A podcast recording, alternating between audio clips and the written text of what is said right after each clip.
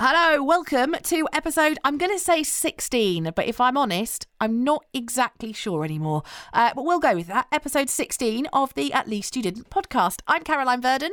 I'm Annabelle Buckland, and just as an FYI, when we were recording this, it was super hot, and I got my window open, so you might hear some birds because I live in a place where birds also live. An aviary. she lives in an aviary. It's wonderful. It's wonderful. And she gets to poo on the floor and everything, and nobody even questions it. Um, this podcast came about. Uh, Annabelle and I met years ago when we worked at a radio station, and we bonded over our just lack of dignity and the horrendous, embarrassing situations that we seem to find ourselves in constantly. And over lockdown, it cheered us up immensely to text each other with headlines from these stories, such as, at least you didn't, accidentally kick a baby in the face. And I would text one to Annabelle, she would text one back, we'd tell each other the stories, and we thought, why not turn it into a podcast? This is how we did it. We wrote down all of our stories on bits of paper, sent them to each other, and then we pulled them out one by one and read them out and tell the story. Embarrassing story. What an absolute delight. Coming up on this episode, at least you didn't, call the gas man. Drive the world's worst car. or play an awful game called Celebrity Deaths live on the radio. At least you didn't. Kick a baby. I tried to snog the vicar. At least you didn't show the bin men your knickers. It could be worse. At least you didn't. Call the gas man. Yeah. Yeah. Now, I mean, let's start this off by saying if you smell gas, call the gas man. It's like an That's emergency. That's what I always say. Yeah. Yeah. So let's just remember that. Do not take what happened to me as any form of advice. The advice is smell gas, call a gas man. Clear? I mean, don't take anything you hear in this podcast as any form of advice. Much better advice. Yeah, apart from that, on what you just said.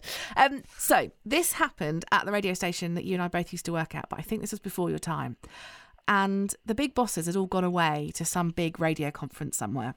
And so me and two other people were left in charge. And it was like a proper, oh, we're in charge of a whole radio station. It was only for about a week, but we were like, this is this is super cool.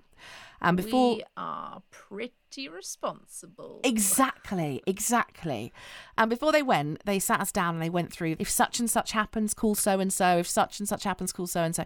Much like, you know, when your mum and dad leave you for the first time, they go to the supermarket or something and you're at home for half an hour and they're like, Yeah. don't you, don't answer the door, don't answer the phone, all that kind of, don't eat all the, all the crisps, all that sort of stuff. Don't have any fun. Yeah.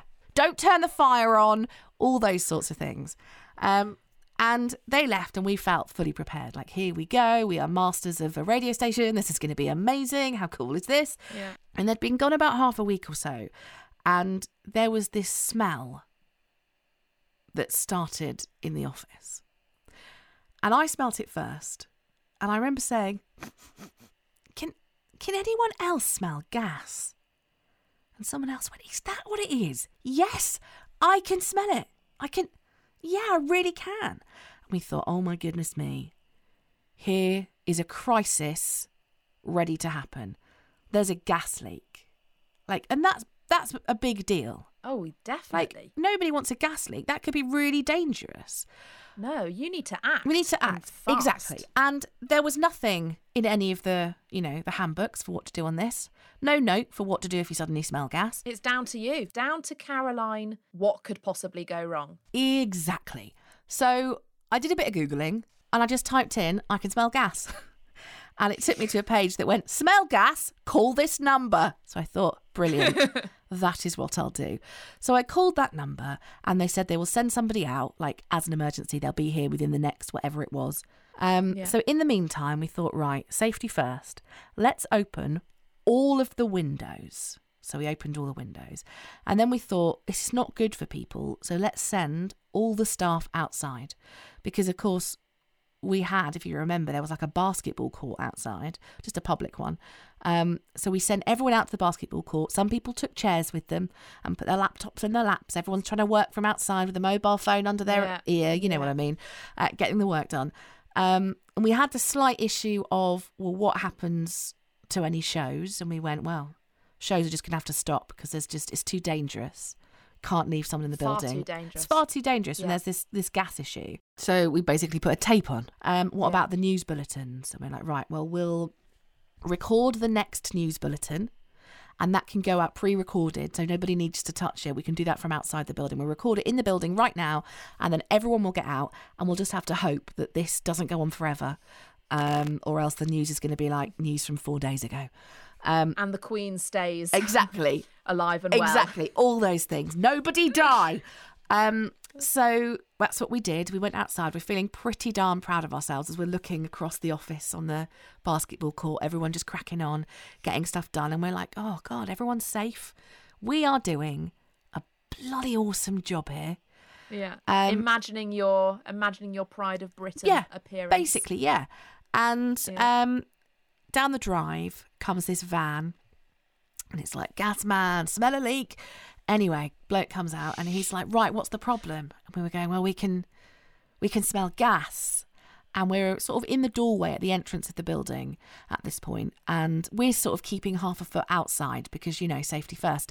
Um, we are very conscious of life and death situations here, and so we're downstairs and we're like, yeah, we can we can smell gas. And he was like, oh really? What from where? And we were like, well, I mean, we can still smell it a bit here, but it's at its worst upstairs in the back office.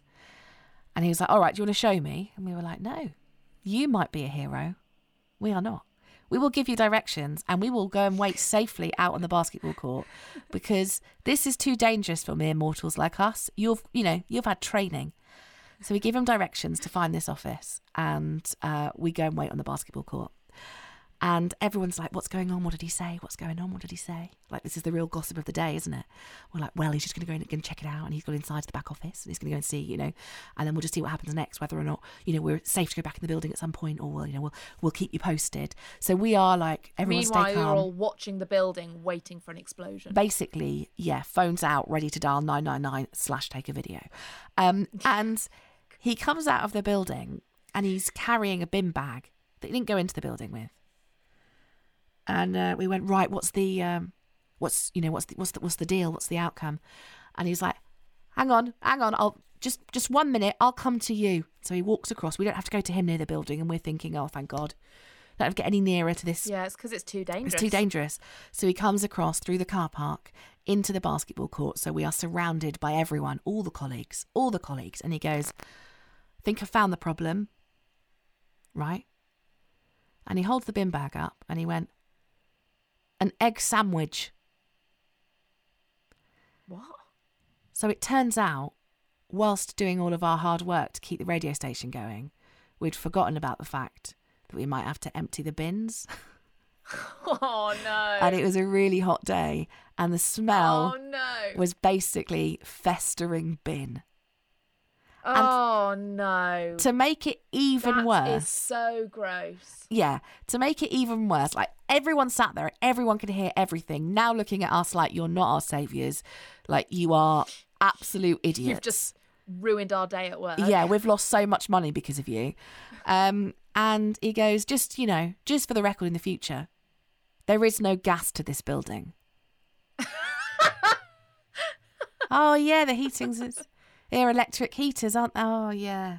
Okay, well, thanks for keeping us safe. Thanks for saving us from that Egg sandwich. from that putrid egg sandwich that we were all at risk of dying from. Did you tell the Uh, bosses when they get back? Absolutely not. No. At least you didn't have the world's worst car. Yes. This was probably about eight years ago. I was working in an office. I just had like an office job, and I was. Uh, I had I had like a Peugeot, like a just like a black Peugeot. Who knows what it was? It's not important. Small black But car. I liked this. Yeah, I Yeah. liked this car. I drove it into the ground basically, took it to the garage and said, "Oh, it's making some funny noises." And they said, "Yeah, this is just it's just not roadworthy in any way. So you can't you can't you can't drive it home. This is just not safe." And this was something like a Friday lunchtime or something. And I'd got some sort of plan at the weekend, but I needed a car next week for work. So my mum, being the hero that she is, said, Don't worry, Annabelle. You go off to London, do your thing, and I'll sort you out a car. Oh, she was going to go and buy one. Yeah, I'd have to pay her back, but she said, I'll I'll source you a vehicle, basically. I go, Great, you're the best mum. See you in two days. and I came back on Sunday afternoon. She goes comes and picks me up. She's like, Annabelle, I cannot wait to show you what I've bought you. You are going to love it. In terms of like money, is this basically all your money? This would be something that I'd have to pay back uh, monthly. This isn't even a car that you're able to hand over money you've already saved up for. This is a car that you have to get and then you have to continue to pay for. Yeah, this will be this Wow, will be okay. a, a chunk of debt. Yeah. So so she said we've given it a clean. We've we've given it a little spruce up. We've um you know, we put a little air freshener in it for you. It's all ready. We've cleaned the inside. It's had a full valet. You are going to love it. We pull up to the garage and have you ever had one of those moments where you have to do a double take when you, you you catch a glimpse of something and you think, "Oh God, please don't let that be what she was talking about." It was that bad. We pulled in to the garage, and I got out the car door, and my mum goes, "Ta-da!" And behind her is a bright yellow Fiat Seicento. Don't know if you are familiar with it, but it is exactly the same car as the In-Betweeners car. oh, it is!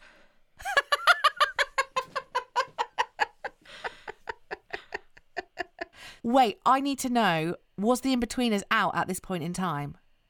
oh, very much. So you Very saw much it out. and your mind went, she's bought me the in-betweeners car. Yeah. because that Yeah. car was never cool. It was never cool. But when the in-betweeners did that whole scene on This is the World's Worst Car, it plummeted. That coolness level just Yeah. dropped right through the floor. Yeah, it Wow. didn't even become cool in an ironic way. No. It was just a terrible car. Yeah. And I had to make a decision in a split second. Has my mum bought this for me as a joke?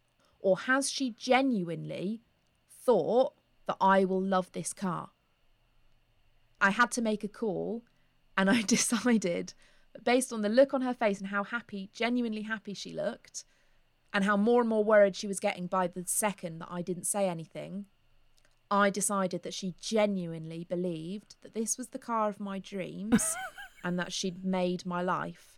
So I had to go, oh my, oh my gosh, I love it. I'm impressed that I you went with that. Just love it. It's so sunny. And she was like, look how dinky it is, darling. Oh man. I mean, I got in it and it was like, it was sitting in a phone box on wheels.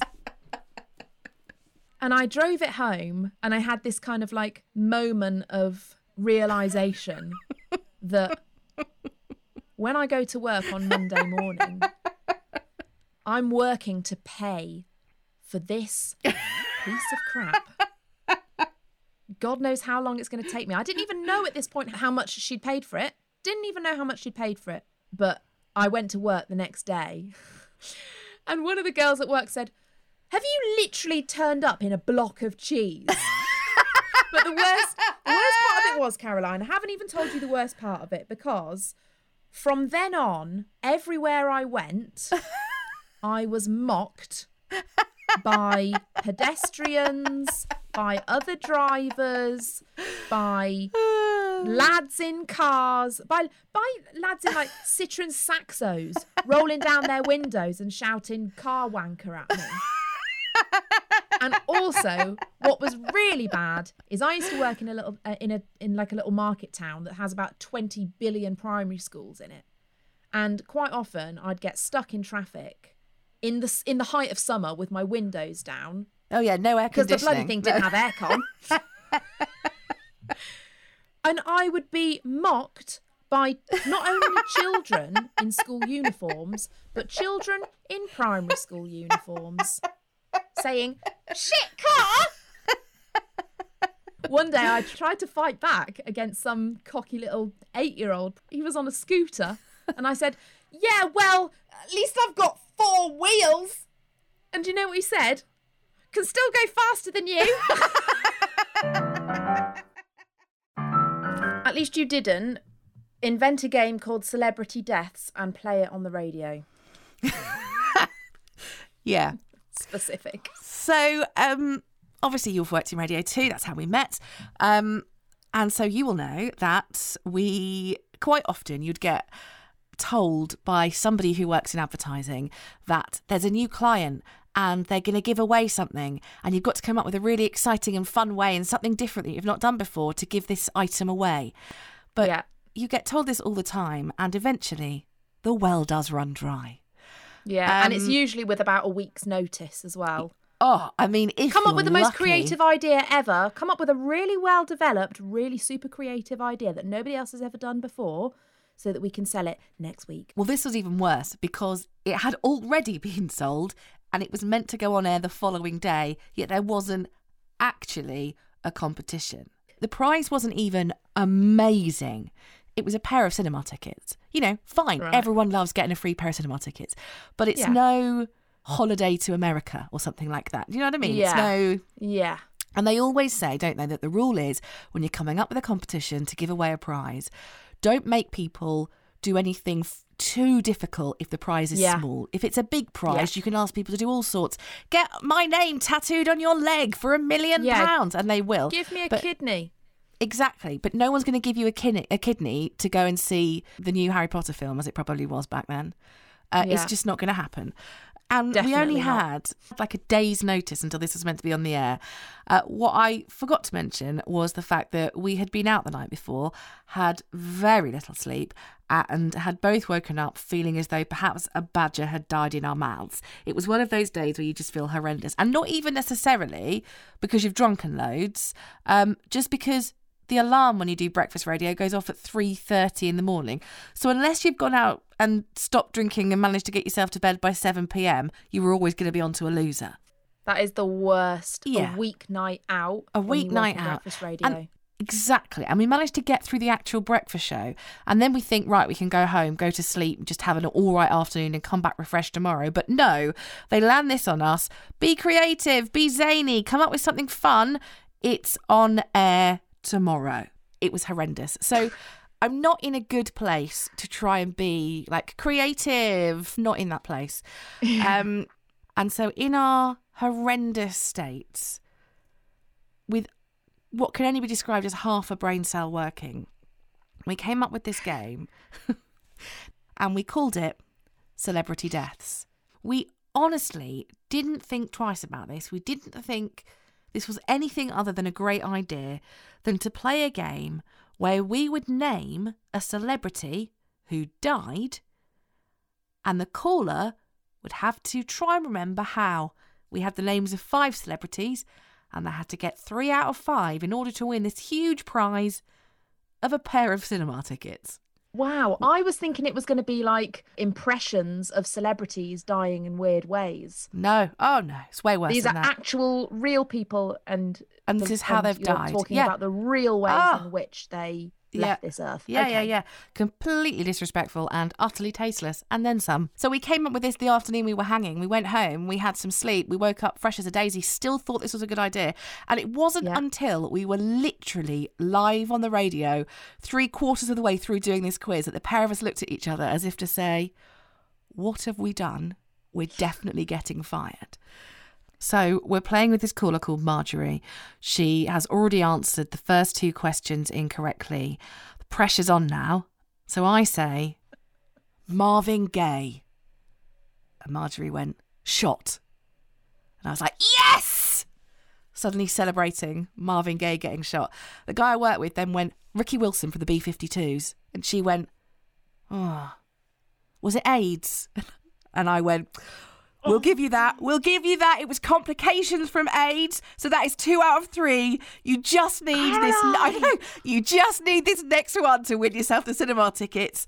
Uh, John Bonham from Led Zeppelin, and she went cancer. I went ah. Oh, so close. He got asphyxiation. He choked on his own vomit. Oh, so close. Uh, I'm afraid you haven't you haven't won yourself those cinema tickets. but hey, uh, it means we'll be playing again tomorrow. If you would like to win yourself some cinema tickets, give us a call right now. Uh, on the way, your latest news and travel.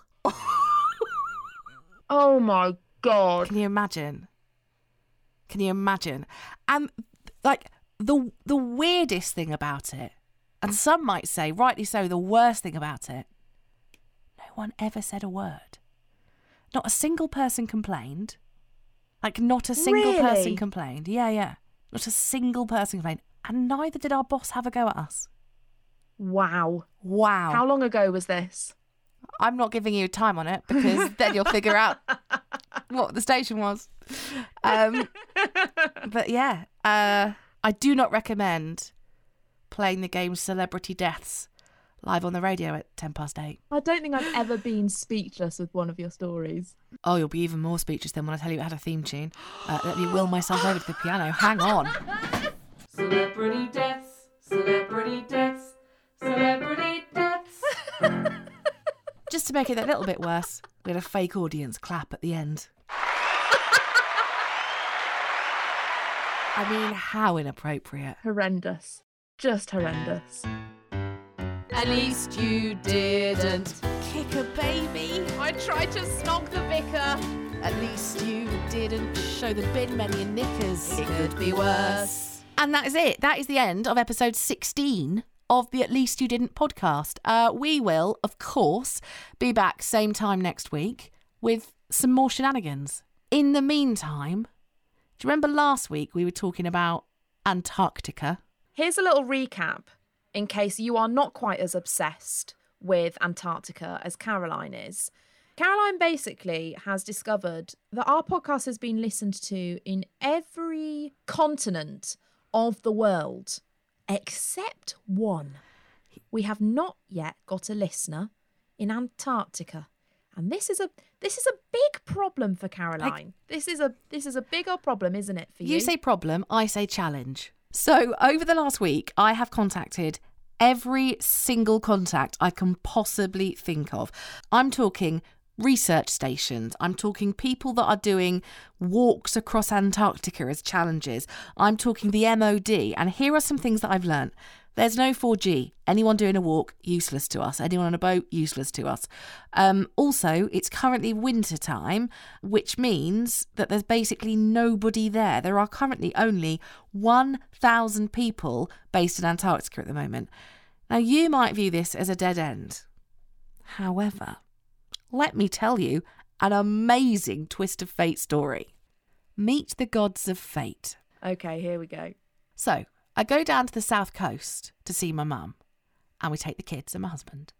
And uh, there's a little area just near Southampton, uh, and it's called Hamble. It's lovely, little river, and it's like the estuary really. And you can get what's called a pink ferry because that's what it is. It takes about ten people, and it'll take you a trip from one side of the estuary to the other. Yeah. Anyway, um, so we have a lovely day. We go from one side to the other, go for a bit of a walk, uh, have lunch in a pub, you know, sit on the beach for a bit, have a lovely time, make some sandcastles, do a bit of crabbing. Lovely day out, had by all. Get home to my mum's house, and my husband realizes he cannot find his glasses. Bear with me, Right. okay? I know this seems like a really weird tangent, but I promise you this all links up in a really weird way. So I can't wait. so we're looking everywhere for his glasses. We've gone through the beach bag and they're not in there. We've gone through the car. We've gone through the buggy. We've gone through pockets. Can't find his glasses anywhere. So he phones the pub and says, Did I leave my glasses there? And they say no. And he's like, Oh, maybe the ferry. So he goes to the website to see if there's like a phone number or whatever. And there's a telephone number that you can text. So he just drops a text message to this number and says, Strange question. I was on the ferry today. Think I might have lost uh, left my glasses there. Don't suppose anyone's handed them in. And the text message comes back and says, I'll pass this on to the relevant person for you. I'm afraid I can't help at the moment because I'm in Antarctica. What? What? So I went, Give me your phone. this is more important than your lost glasses. Um, so I steal his phone. I don't care about your glasses. I want the stats. So I steal his phone and I text him, basically explain everything. And I finished it off in the neediest way possible. You ready? Please get back to me. Oh, God. You might as well have just said, also, do you want to adopt me? He replied, Annabelle.